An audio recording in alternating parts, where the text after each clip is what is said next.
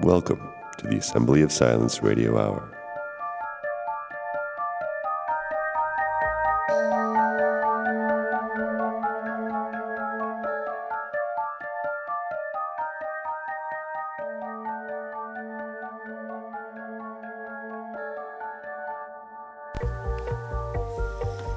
And we're back. It's been raining all night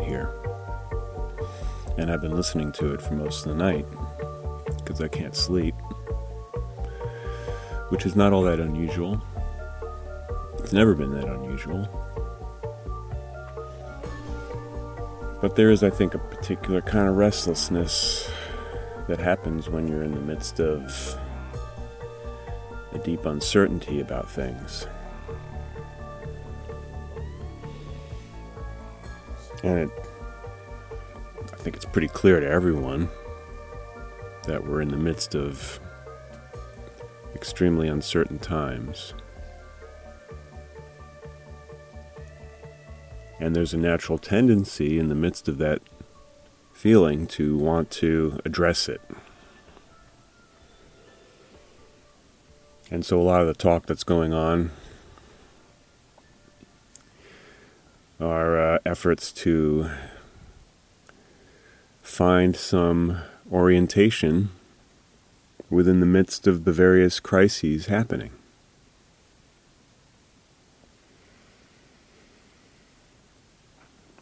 But I think recently we've kind of hit the point where a lot of those discussions are falling rather flat. And the best of the ones that I've heard are essentially declaring their inability to really get a grip on what's going on. Maybe that's why the poet said that these periods are characterized with the worst having passionate intensity and the best lacking purpose. I don't remember the specific quote, as usual.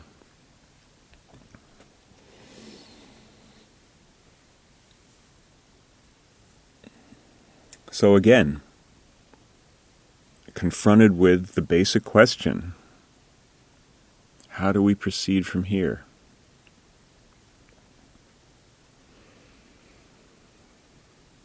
Now, with regards to this specific podcast,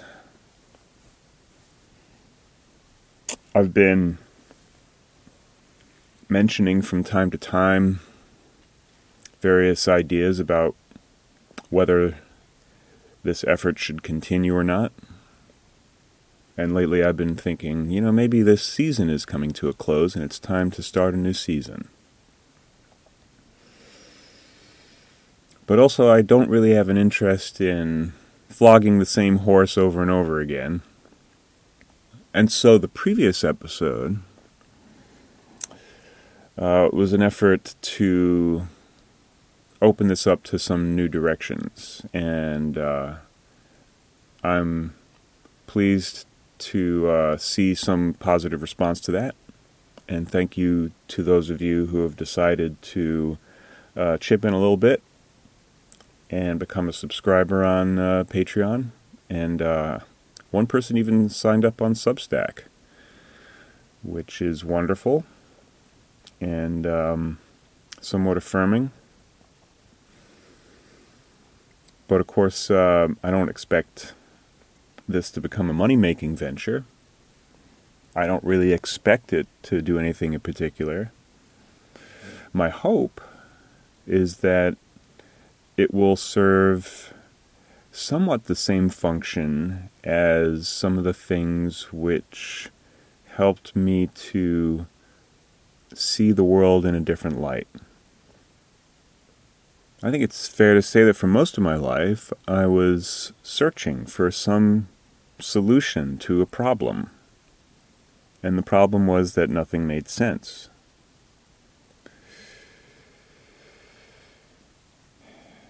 And over the course of time, through various avenues, usually through some kind of bit of information that I'd run across, things gradually started to come together into a coherent, or at least somewhat coherent, picture. Now, I may or may not be able to adequately describe what that is, but that doesn't change the fact that I at least have on a on a semi-regular basis a sense of kind of consistent experience and, and the things which are occurring I can I can make into some sense. Even the things which appear to be outrageous or you know frighteningly new, let's say. So certainly there are plenty of instances of the kind of behavior that we see happening on the world stage that's outrageous. But within the context of the kind of civilization that we have, which has been one that's all about distinguishing oneself in one way or another. So, in some way, it's about aspiration and standing out from the crowd. And so it would make sense that outrageous things would occur. Because you can only stand out from the crowd with a non outrageous tactic for so long. Once all of the provocative things have been said, well, then they have to be done in order to get a sufficient number of likes. And then, you know, that also explains the kind of general novelty push technologically. But the the basis of all that is likely the requirement for us to find something new because the way that we're doing it won't work. So when you back yourself into a corner by exploiting resource to the point that it can no longer sustain the population you presently have, well, then you have to come up with some new way of doing things. And so that's a driver for novelty. So you could say that the imbalance with nature is really what's going on here. But now, there's a tendency to want to feel that, well, we're an unnatural thing then. And we're doing this incredible damage to the natural world. And of course, it does seem to be true. But on the other hand, isn't that basically what has happened in the major transitions of, of Earth life in the past? We've hit crises on the planet many times. And it's basically for the same reason. It's because living things are adapted to a particular set of circumstances. But living things are continually changing the circumstances. That's what we do. We're like a fire that basically burns the fuel that it requires and then that fuel is spent. It gets at least converted into some other form. And then we have to innovate and come up with some new way of exploiting whatever the heck it is that's left. And that's been basically one of the main themes that I've been attempting to introduce from time to time in the conversations and sometimes in these self indulgent monologues.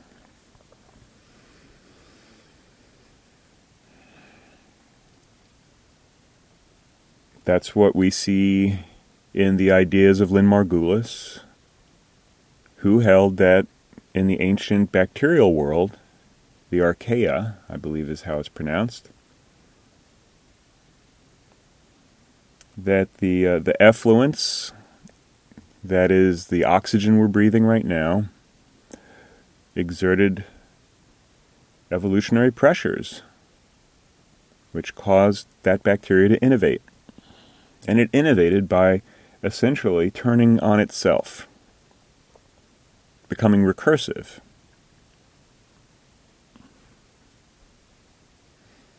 I would maintain that that's basically what's going on now. If you want to frame all the stuff that's going on, you know, of course, the devil's in the details, and we can all argue about what's going on with this election and what's going on with the pandemic, what's going on with geopolitics. I mean, good luck unraveling all that stuff. That's all I could say. But on some general level, what we could say is that the conflicts are heating up. There's an incredible amount of tension. And everyone is deeply concerned because they feel that the basis for their lives, it's not just feeling, because the basis of their lives is at threat. That's basically what it is.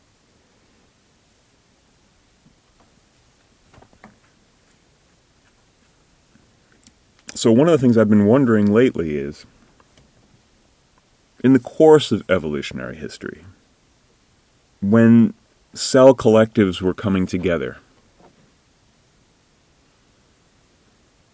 and you had the formation of these organisms,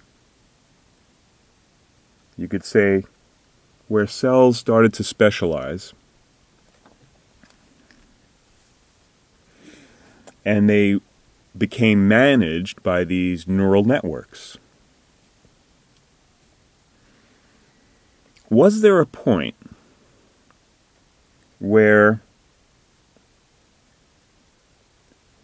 a deal was made, kind of like a social contract,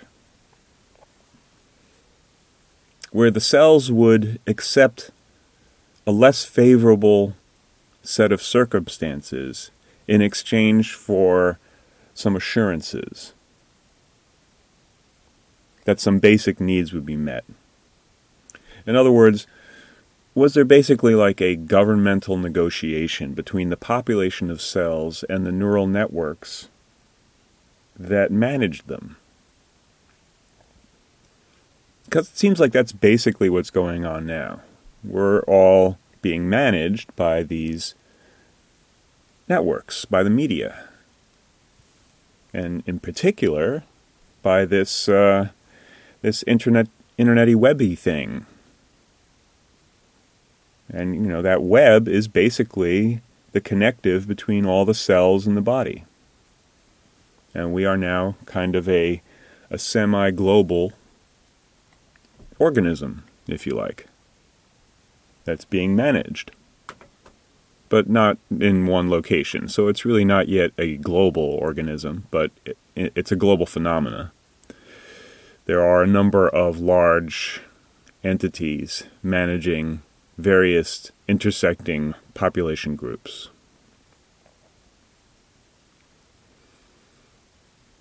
And I think that we're about to strike a deal. And it may not be a great deal for anyone but it might be better than not striking a deal. Of course, once a deal is struck, in some respects, every time the population accepts less power, it has less negotiating power. And it seems that that's been going on now for many generations. But when you consider the horrors of what happens when we don't accept these deals, it's understandable why we would continue to make them.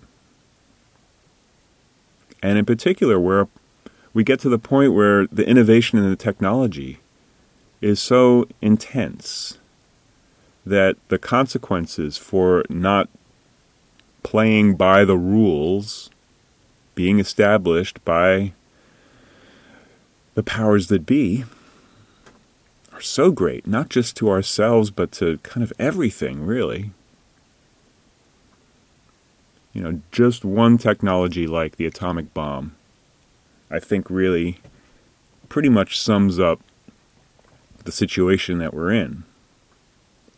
Because in all of the people who would hearken back to the noble age where human beings would stand up for their own rights and and uh, and fight tyranny, literally fight it, right? Good luck with that.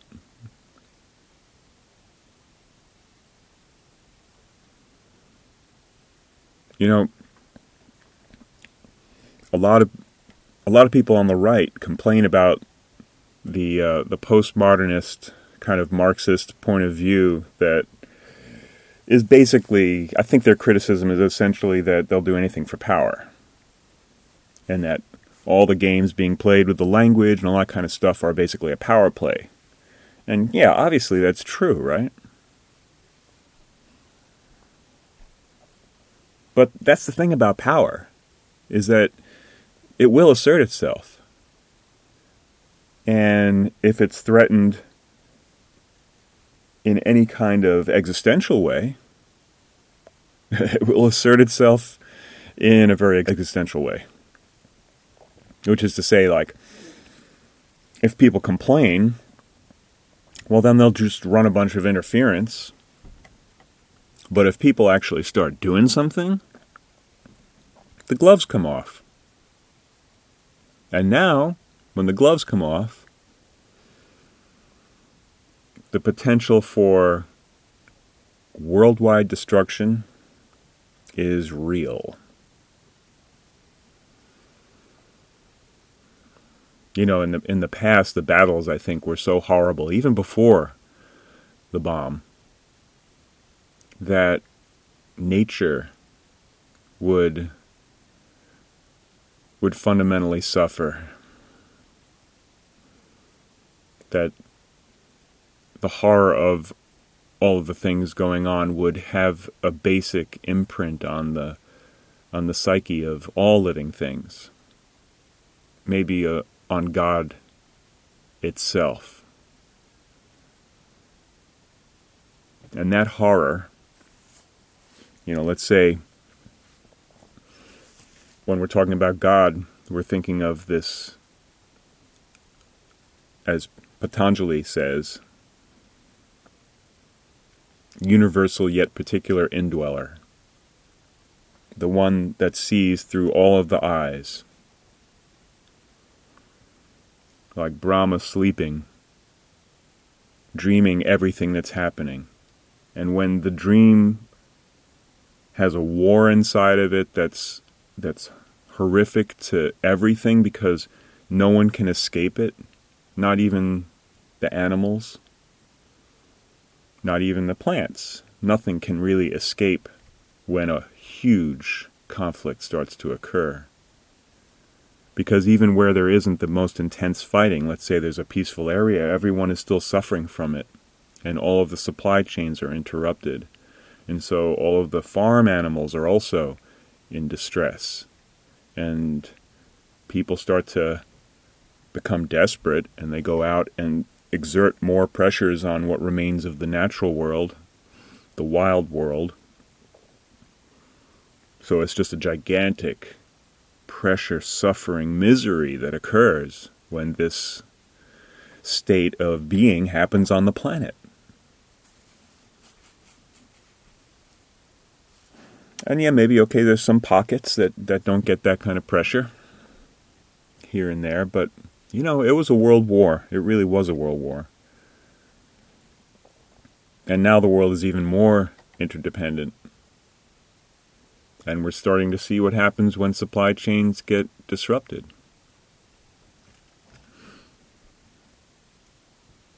So, framing all of this within the context of deep evolutionary time, at least it relieves us of the sense that that this is unprecedented it relieves us of the sense that it's unnatural. It relieves us of the sense that, you know, particularly when we think about the accumulation of factors that brought us to this point, to some extent it relieves us of the sense that it wasn't inevitable. Like we could argue about whether different decisions could have been made along the way, but having arrived at this point, well, those decisions weren't made, and here we are.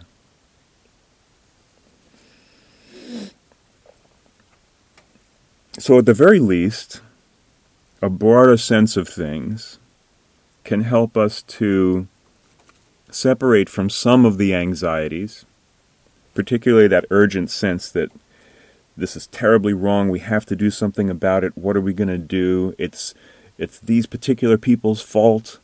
It's like, okay, tell me who exactly is the one who's at fault for bringing humanity to the point where over the course of centuries of conflict, we developed ever greater technology to be destructive towards one another. And we developed ever greater technology to be able to derive what we wanted from the natural world so that we could feed our populations, which were ever expanding.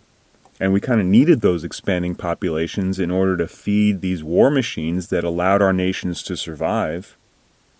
So tell me, like, who, which particular group of people or individual is the one who's responsible for bringing us to this point? I mean, horrible things have been done, and we can point to people who have done horrible things, but within the context of all this, it's just like one horrible kind of situation forming and becoming ever more concretized.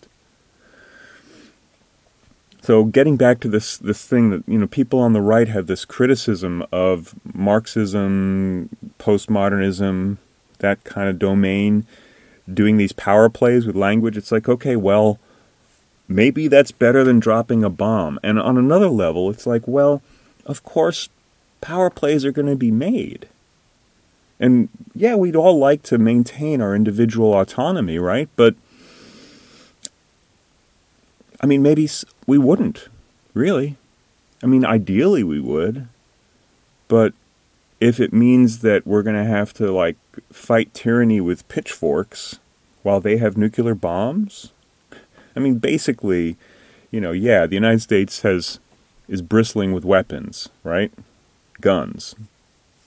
But are we I mean, who really believes that you can get the American population to rise up against tyranny? I don't care how many weapons there are. There's like no social coherency.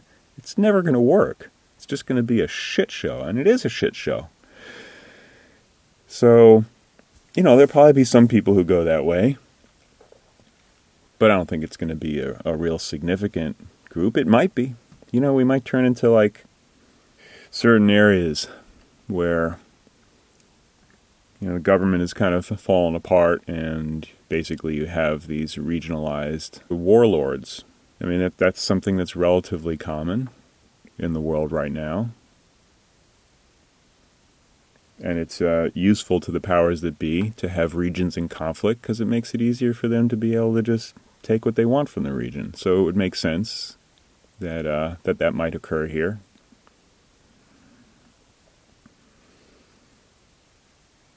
But you know, Probably not for a while, because the government is still extremely powerful.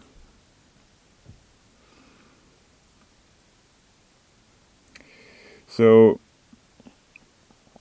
fundamentally, I think uh, everyone's going to be offered some kind of a choice. Maybe it's some sort of a UBI in exchange for, I don't know, your weapons, perhaps? I'm not sure. But they're not going to give it out for free. They've made that pretty clear recently and they're really kind of putting the screws on.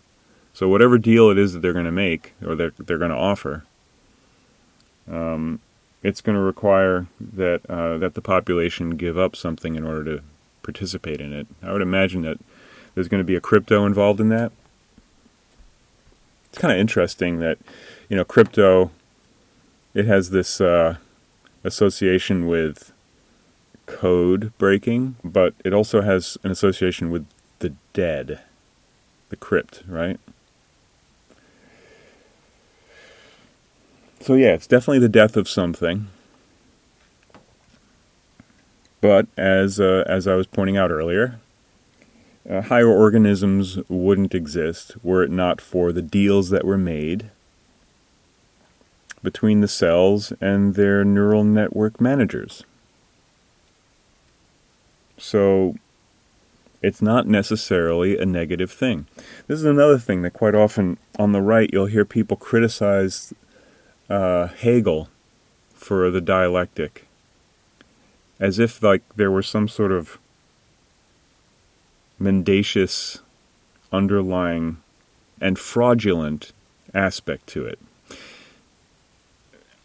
from my point of view, like I, I'm not a student of Hegel, I don't know the details, but the basic concept, it's really not a technique to get power. It's an observation on the nature of all phenomena. When an abstract is proposed, you know, you, you call it maybe a thesis, right? It always results in an antithesis, in a negation. That's how this thing works. And understanding that that's how it works isn't necessarily an evil thing. You know, in the context of a liberal, rational, you can't even use the word liberal anymore. in the context of a rational, liberty oriented people, the kinds of games that are played in the postmodern domain are evil. But really, it's just an observation on the nature of, of phenomena, uh, basically, on the nature of conscious interaction. And so it seems to me that if if the conservatives can't get their heads around it, they're going to continually be undermined by it. Because everything that's concrete is built upon the negation of some abstraction. That's how consciousness proceeds. It forms an idea. And that idea is it's an abstraction. And that abstraction is always incorrect. So it's always negated by circumstance and by all the other abstractions, all the other ideas, and all the other forms of consciousness. And through the interaction of all these things, you get what's actually going on. I mean, it's profoundly simple, really. But it's the most basic operation going on. Because all these interactions that we're having, they're interactions between consciousness. And so everything that's being put forth out here in this interwebby thing is an abstract. And you can see just how strongly they're all getting negated. And what is the concrete result? Well, it's this edifice of information.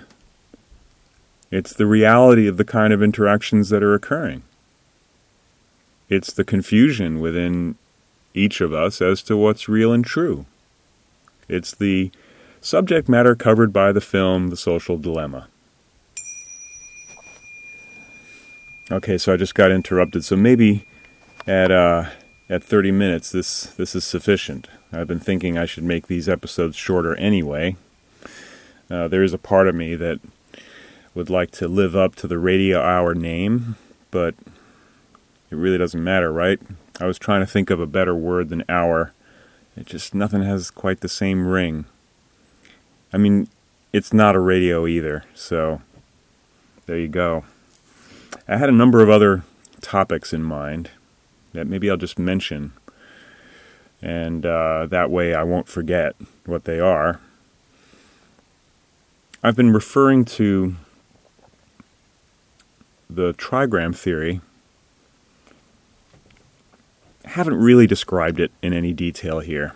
So I was thinking for those of you who haven't yet checked it out, maybe I'll do an episode to describe not only what the basic idea is, but also why I think it's significant and why, or how I came a, a, across it, let's say. Kind of the history as at least from my point of view.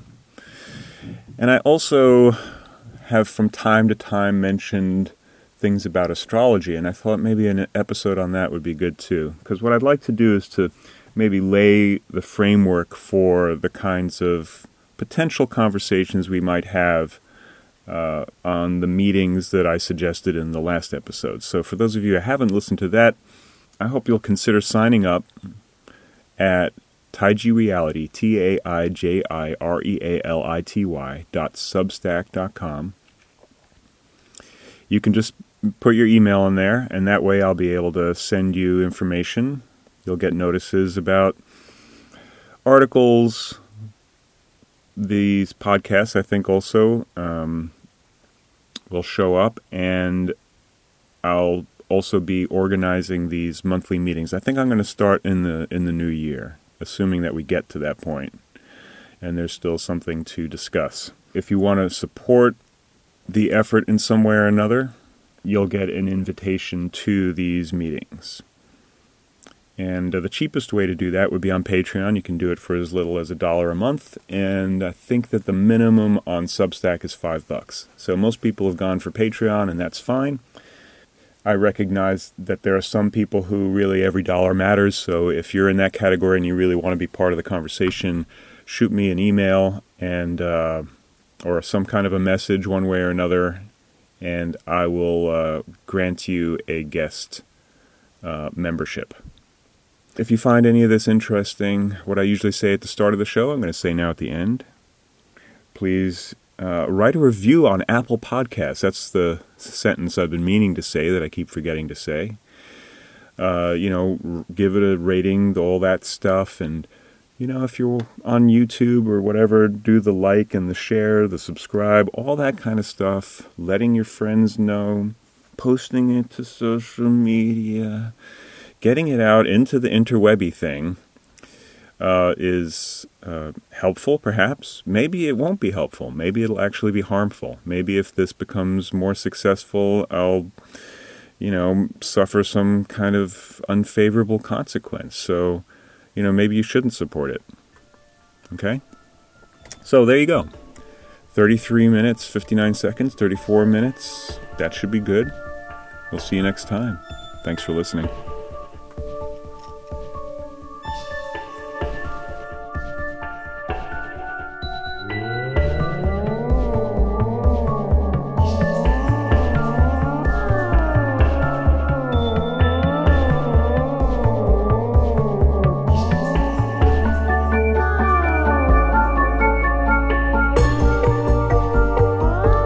Listening.